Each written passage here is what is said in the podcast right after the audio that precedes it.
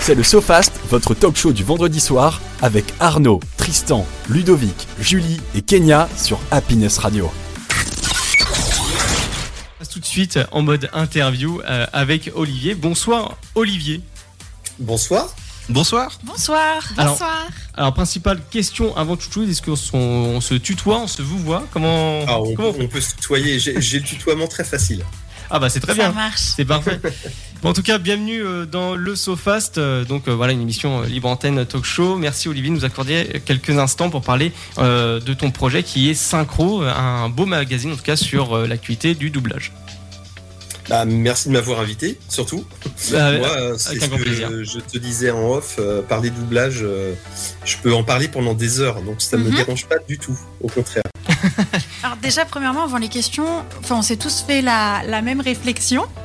C'est que la qualité du magazine est remarquable. Ah oui, énorme. Ouais. Ah bah c'est très gentil à vous. Merci. C'est considéré beaucoup. comme un, ce qui est considéré comme un Ah oui. magazine. Je disais justement en, début d'émission que on a l'impression que c'est un livre. un livre en fait. Mm. C'est c'est plus un livre qu'un magazine, moi, je trouve. Mais euh, on est d'accord que c'est sous édition, c'est pas euh, c'est pas considéré comme un magazine euh, à Presse. proprement parler, non? Mm. Voilà, presse exactement. Non, c'est en fait c'est euh, c'est un MOOC, c'est ce qu'on appellerait un. D'accord. Ah oui, d'accord. Ah Ok. oui, d'accord.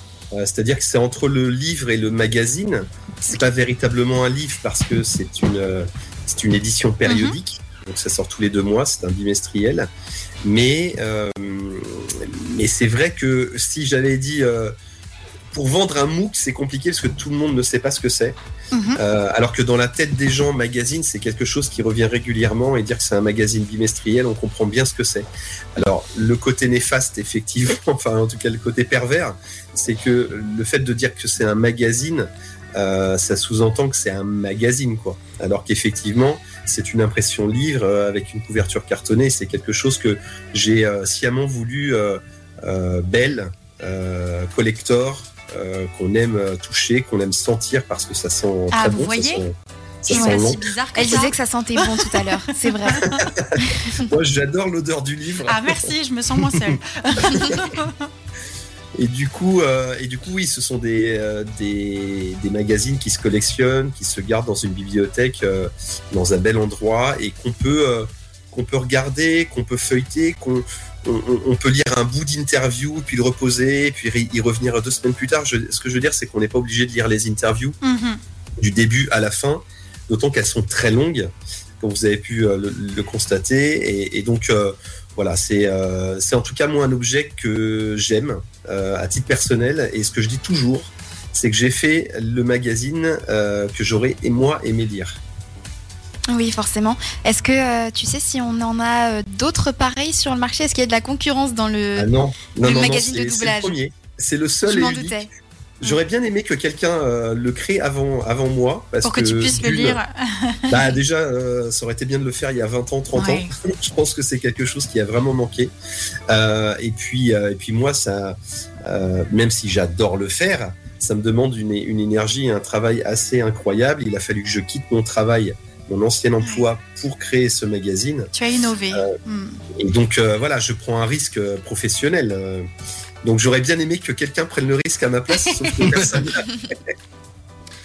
Alors, euh, ma question est en tout cas, pourquoi avoir choisi en fait de, de faire un- une édition complètement livre euh, En d'autres termes, enfin, qu'est- qu'est-ce qui t'a poussé de, de passer une édition euh, à cette, à- comment vous dire, enfin, à ce type de, de, de format-là, alors que Tu parles de la rester- qualité. oui, la, qualité, oui, ça aurait pu rester un magazine classique. Bon, c'est vrai que ça aurait été dommage parce que ça aurait été chiffonné, abîmé, etc. Et là, c'est beaucoup plus robuste. C'est un objet de collection presque en fait. hein.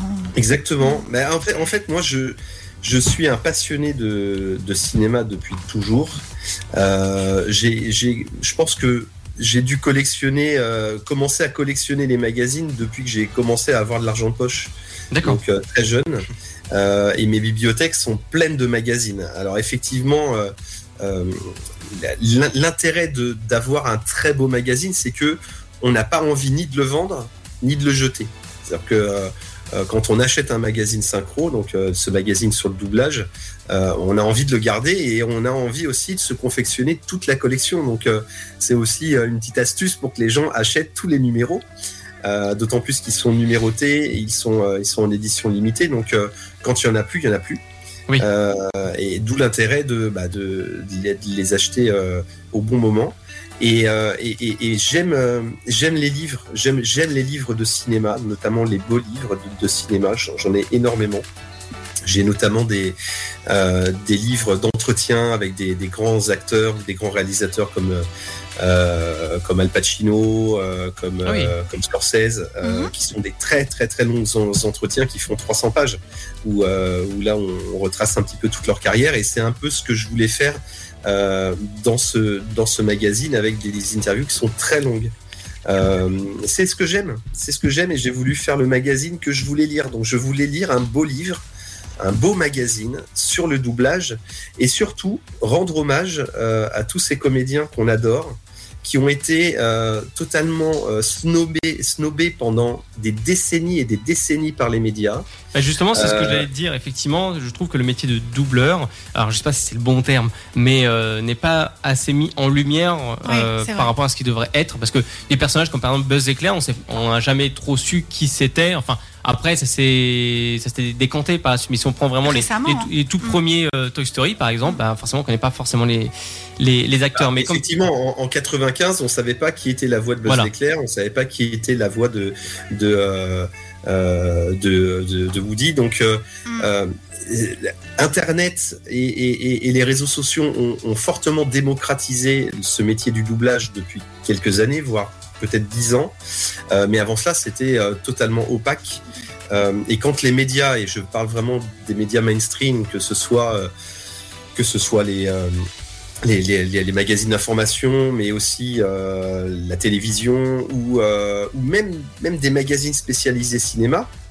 Moi qui ai collectionné tous les studios magazines depuis euh, 87, donc depuis le lancement du magazine Oh, belle studio. collection, oui. quand même, moi, super bien en plus, les studios Euh, magazines. Bah oui. Ouais, ouais, il était magnifique ce magazine. Je, je, les- je, les, je les garde euh, amoureusement.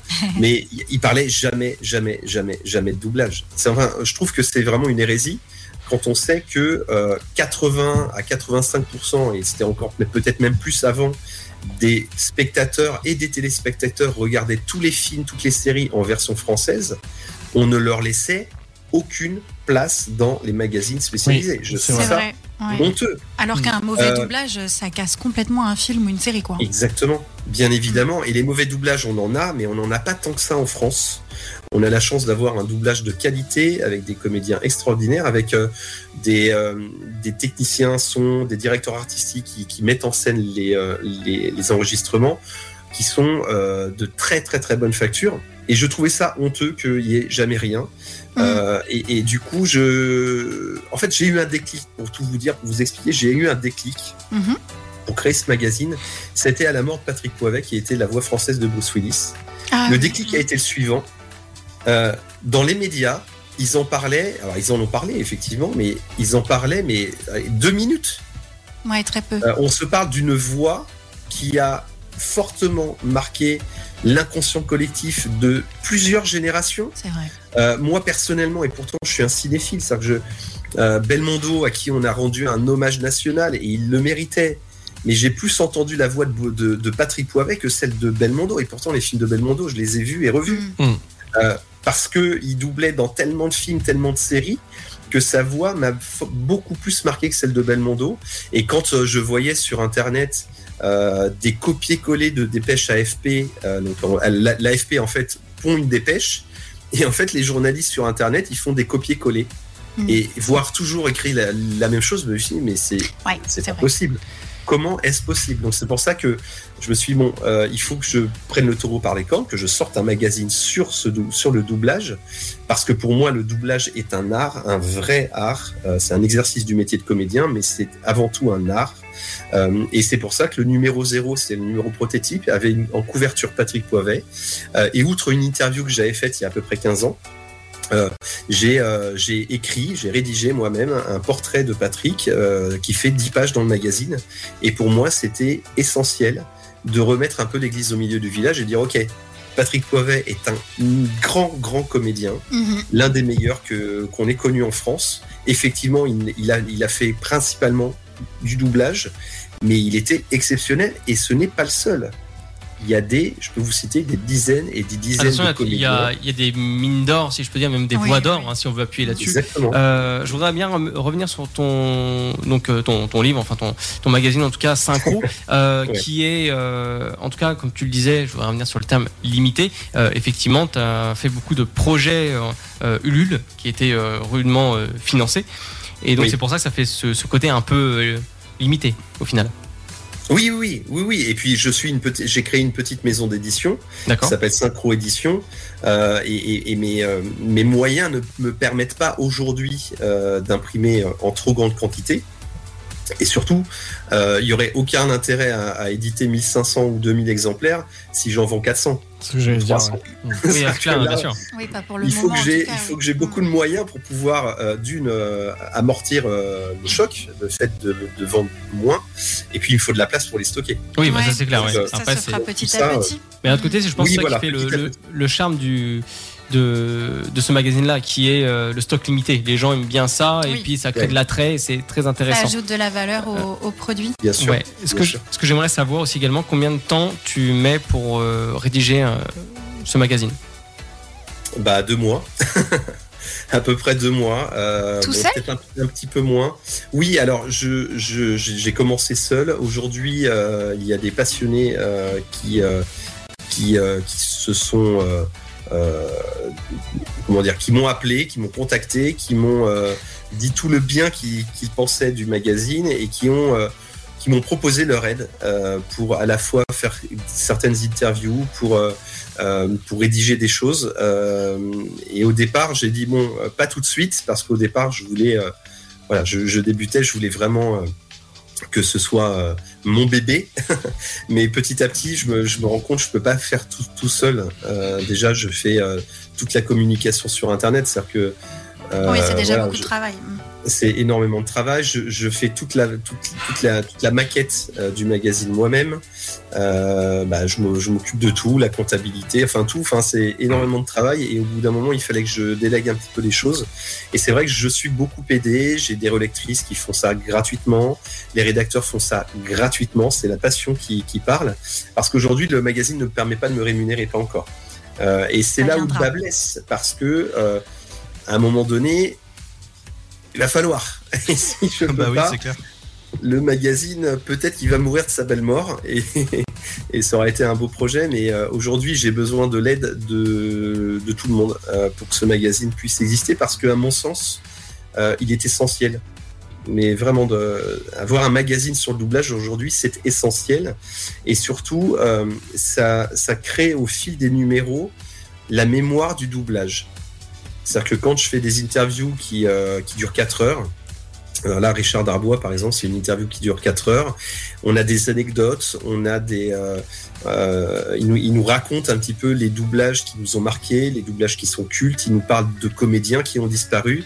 Et tout ça, ça n'a pas de prix. C'est-à-dire que euh, si personne ne l'écrit nulle part, euh, ça va se perdre. Et je trouve ça dommage. Je trouve que effectivement, je plaisantais en disant qu'il aurait dû être fait il y a 20-30 ans. On a déjà perdu, je trouve, beaucoup de temps euh, pour créer un magazine euh, comme celui-ci. Et du coup, il y a énormément d'informations qui sont aujourd'hui perdues et qu'on ne retrouvera plus jamais. Et je trouve ça vraiment dommage. Moi qui suis un, un vrai passionné de, de cinéma, j'aurais adoré euh, savoir euh, comment s'était passé euh, le doublage du parrain, comment s'était passé le premier doublage, je veux dire, comment s'était passé le doublage de Ben Hur, le, le doublage de grands classiques du cinéma. Et aujourd'hui, malheureusement, on peut pas. Et c'est bien dommage. Mais il y en a un en tout cas que tu as sorti, c'était le hors-série spécial Harry Potter. Et oui, Effectivement, Et oui, mais dans ce hors-série, il manque quand même la pierre angulaire de, du doublage des Harry Potter, à savoir Jenny Gérard, qui était la directrice artistique, et elle est, elle est malheureusement décédée. Donc euh, ça reste un très très beau. euh, je sais pas si on me voit l'image là, parce que moi je me vois, mais non, il y a... c'est c'est radio, on est d'accord. Si. Oui, oui, c'est radio. Oui. Ouais, ouais, c'est bien ça. ouais. Non, la télé, on n'y est pas encore, mais. Non, on aurait pu, on aurait pu demander, un, on aurait pu demander un vidéo sur le, une vidéo sur l'OBS. euh, Oui, effectivement, oui. Ouais, c'est vrai que. Oui, oui, mais ça ça reste quand même un, un- un très beau numéro euh, avec, euh, avec 360 pages euh, assez incroyables euh, sur les doublages de Harry Potter. Et, et- et malgré tout, ça fait un, un- un numéro qui, qui tient la route. Mais par exemple, on me demande un numéro spécial Star Wars. euh, Star Wars, il y a quand même beaucoup, beaucoup de gens Oui. qui sont Ouais, pour morts. rassembler tout le monde en plus. euh, Oui, non, mais il y en a qui sont morts. Oui, non, que la première sûr. trilogie, celle de Mm. 77, 80, 83, Oui.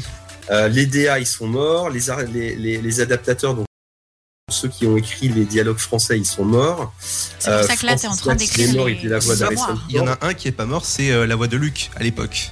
Ah, Bien oui, sûr, euh, Dominique Collignon-Moran est encore vivant. Evelyne Selena est encore vivante.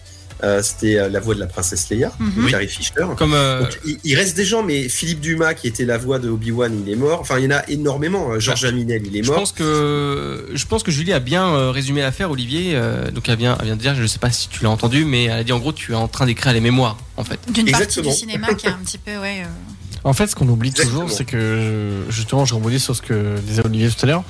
Il disait dans les magazines, c'était pas pris en, c'était pas considéré entre guillemets comme important. Et ce qu'on oublie aujourd'hui, c'est que si tu peux voir un film euh, au cinéma, en VF, etc., c'est parce qu'il y a du doublage. C'est quand même une des choses les, les plus importantes aujourd'hui, Mhm. quand tu regardes bien. C'est que si t'as pas le doublage, bah tu serais obligé d'aller voir le film en VO alors, euh, au cinéma. En fait. Mais si on, Euh, un, un- film est regardable en VO. Regardable. On a la voix d'Al Pacino, on a la voix d'Harrison Oui. Ford. Donc ça, c'est magnifique. Mais euh, si on parle pas couramment la langue du film que l'on va voir, on perd plusieurs choses. La première chose, c'est que euh, en lisant les dialogues qui sont écrits, donc les sous-titres, on perd des dialogues. Parce que euh, faut savoir que pour les Ouais. sous-titres, ils sont obligés de contracter, adapter et contracter fortement euh, les, les dialogues et, de- et on perd environ entre 50 et 60% des dialogues. Ça se voit à l'image. Ça se voit à Ouais. l'image, moi je trouve. Je sais pas si vous avez déjà remarqué, ça se Exactement. voit à oui. l'image. Euh, Et puis ensuite, on, on voit, on voit pas l'image. C'est-à-dire que euh, si on est en train de lire, forcément, on voit pas la mise en scène. Moi, qui suis euh, un passionné de cinéma, j'aime bien voir les mouvements de caméra. J'aime bien voir les couleurs que le réalisateur a souhaité dans son film, la photographie du film fait par le par le chef opérateur. Voilà, c'est des choses qui que l'on perd dans la version originale. Alors, j'ai je, je, je sais que je vais pas me faire d'amis, mais quand un, un, un critique de cinéma va, va voir un film, il faut savoir qu'il le voit automatiquement en version originale. Il le voit qu'une seule fois. Euh, et, et, et quand il le voit en version originale sous-titrée, et s'il ne parle pas couramment l'anglais, pour moi, il perd énormément d'informations. Et il va pourtant écrire une critique sur un film dont il n'aura pas eu euh, entièrement euh, l'information de A à Z. Mm. Et je trouve ça un peu dommage. Donc aujourd'hui, le, le- parce que ça, ça a toujours été un peu comme ça, c'est-à-dire qu'il y a une petite guéguerre entre ceux qui qui regardent les les, euh, les VF, entre entre ceux qui sont pro VF et ceux qui sont pro VO, euh, et, et, et, ceux qui sont pro VO vont être un peu un peu élitistes en disant ouais mais c'est le cinéma, tu comprends. Sauf que euh, je suis navré, si tu parles pas la langue couramment, et ben tu perds énormément d'informations et ta critique finalement, bah, elle vaut pas un clou. En tout cas, elle est pas pas parfaite.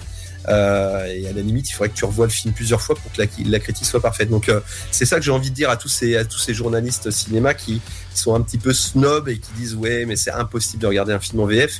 Aujourd'hui, la VF existe et je trouve que elle, elle, elle, a, elle fait plus que le job. C'est-à-dire que à la base, doubler un film est une hérésie. C'est-à-dire qu'on change la voix d'un comédien. Enfin, c'est une hérésie en soi. oui, Euh, et malgré, et malgré tout, ça fonctionne carrément pour, pour plusieurs raisons.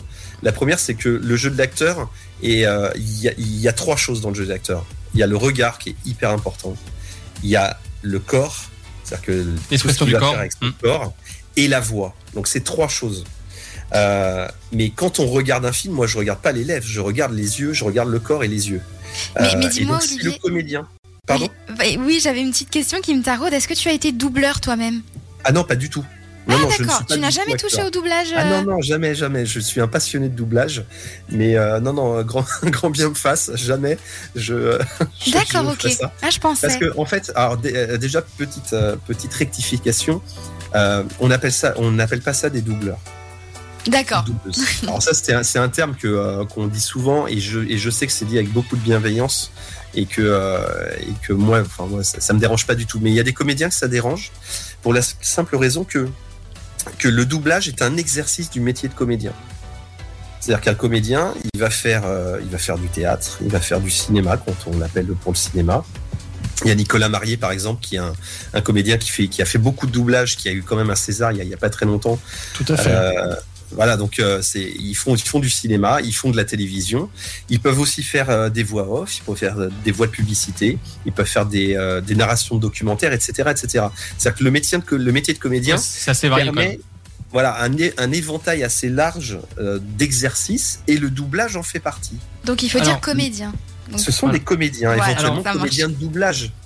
Euh, quand quand, ce- quand c'est un comédien qui fait que du doublage, on peut dire un comédien de doublage. Alors Olivier, Mais- il y a, on arrive sur la dernière ligne droite de cette interview. D'accord. Alors il y a quelques questions qui arrivent euh, sur le, twi- euh, sur le Twitch, pardon, en chat. Euh, Je vais les poser euh, et tu nous feras une petite réponse.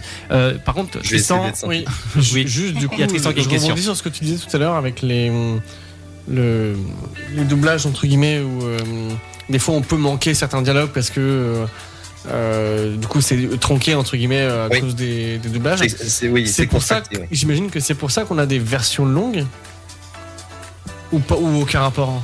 Non, aucun rapport. Aucun rapport. Non, non, moi, moi, moi, moi, je te parle vraiment d'une contraction, pas en termes de montage, mais une contraction sur les sous-titres. Mm. Oui, mais ça aurait pu en soi. Si est- C'est-à-dire si- en gros, si t'as des dialogues qui sont raccourcis, c'est que t'as des scènes qui sont potentiellement raccourcies, donc. Tu vois. Non, non, pas forcément. Non, je sais pas. En fait, mais- en fait, ce qu'il y a, c'est que l'œil humain ne peut pas lire plus, plus de temps de mots euh, par minute. Euh, si l'intégralité des dialogues des, des, des personnages était écrit, tu aurais déjà trois lignes au lieu de deux. Et tu aurais, à peine le temps de terminer euh, de Mm. lire que tu aurais déjà le dialogue suivant qui serait en lecture. Ah oui, Donc, ils sont obligés de contracter pour que tu puisses quand même suivre un minimum le film. D'accord. Euh, tu vois. Mais du coup, tu perds beaucoup des dialogues et c'est et, et c'est ça qui est dommage. Alors que dans la VF, euh, effectivement, c'est une adaptation, donc c'est pas exactement les dialogues originaux, mais euh, tu, tu as quand même une, une grosse partie euh, des dialogues qui sont conservés.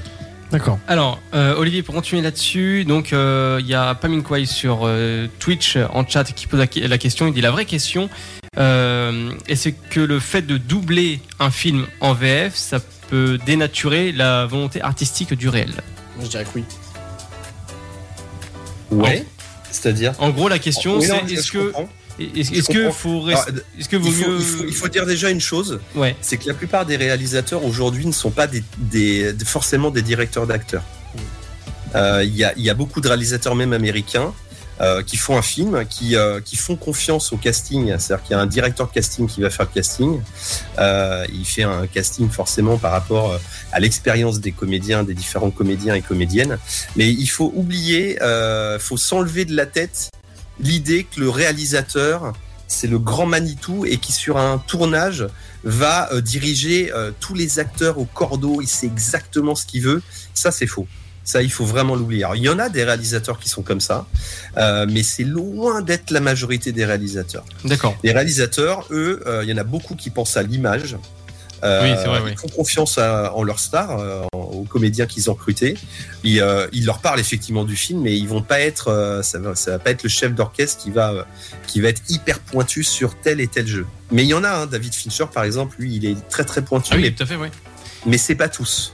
Et ensuite, euh, il faut savoir que les directeurs artistiques qui sont dans les studios de doublage connaissent parfaitement les films. C'est-à-dire qu'ils les ont vus X fois. Euh, et que le rôle du comédien qui va doubler, c'est d'être au plus proche de ce qui est à l'écran. C'est-à-dire qu'il va coller à ce qui est à l'écran dans les attentions. Et ces comédiens qu'on a en doublage sont des comédiens qui sont tellement émérites, tellement bons, qu'ils arrivent à retranscrire les sentiments, les intentions des personnages à l'écran euh, de façon admirable. Je vais donner juste un petit exemple. Euh, très rapide. Ben Hur, vous connaissez Ben Hur 1959 Oui, oui, de oui. Wyler. Très très grand euh, film. Charlton Heston est, un- est l'une des stars. Eh bien, Charlton Heston a vu le film en version française à la première à Paris dans- au Paramount Opera. Euh, il l'a vu en version française pour cette première. Et ensuite, quand il est rentré à sa chambre d'hôtel, il a écrit une lettre à Jean-Claude Michel, qui est un très très grand comédien qui a fait du doublage, c'était la voix Clint Eastwood, de Sean Connery, etc. Il lui a écrit une lettre en lui expliquant que il avait trouvé son doublage admirable et que même sur certaines scènes où lui, il avait eu du mal lors du tournage à atteindre certaines émotions, il avait trouvé que Jean-Claude Michel avait parfaitement réussi. d'une, je trouvais ça d'une humilité incroyable de la part de Charlton Heston, qui était une star absolue et euh, qui n'avait euh, enfin, aucun besoin d'écrire une lettre à qui que ce soit. Euh, mais en plus, il a reconnu que le doublage était supérieur à ce que lui avait fait en tournage.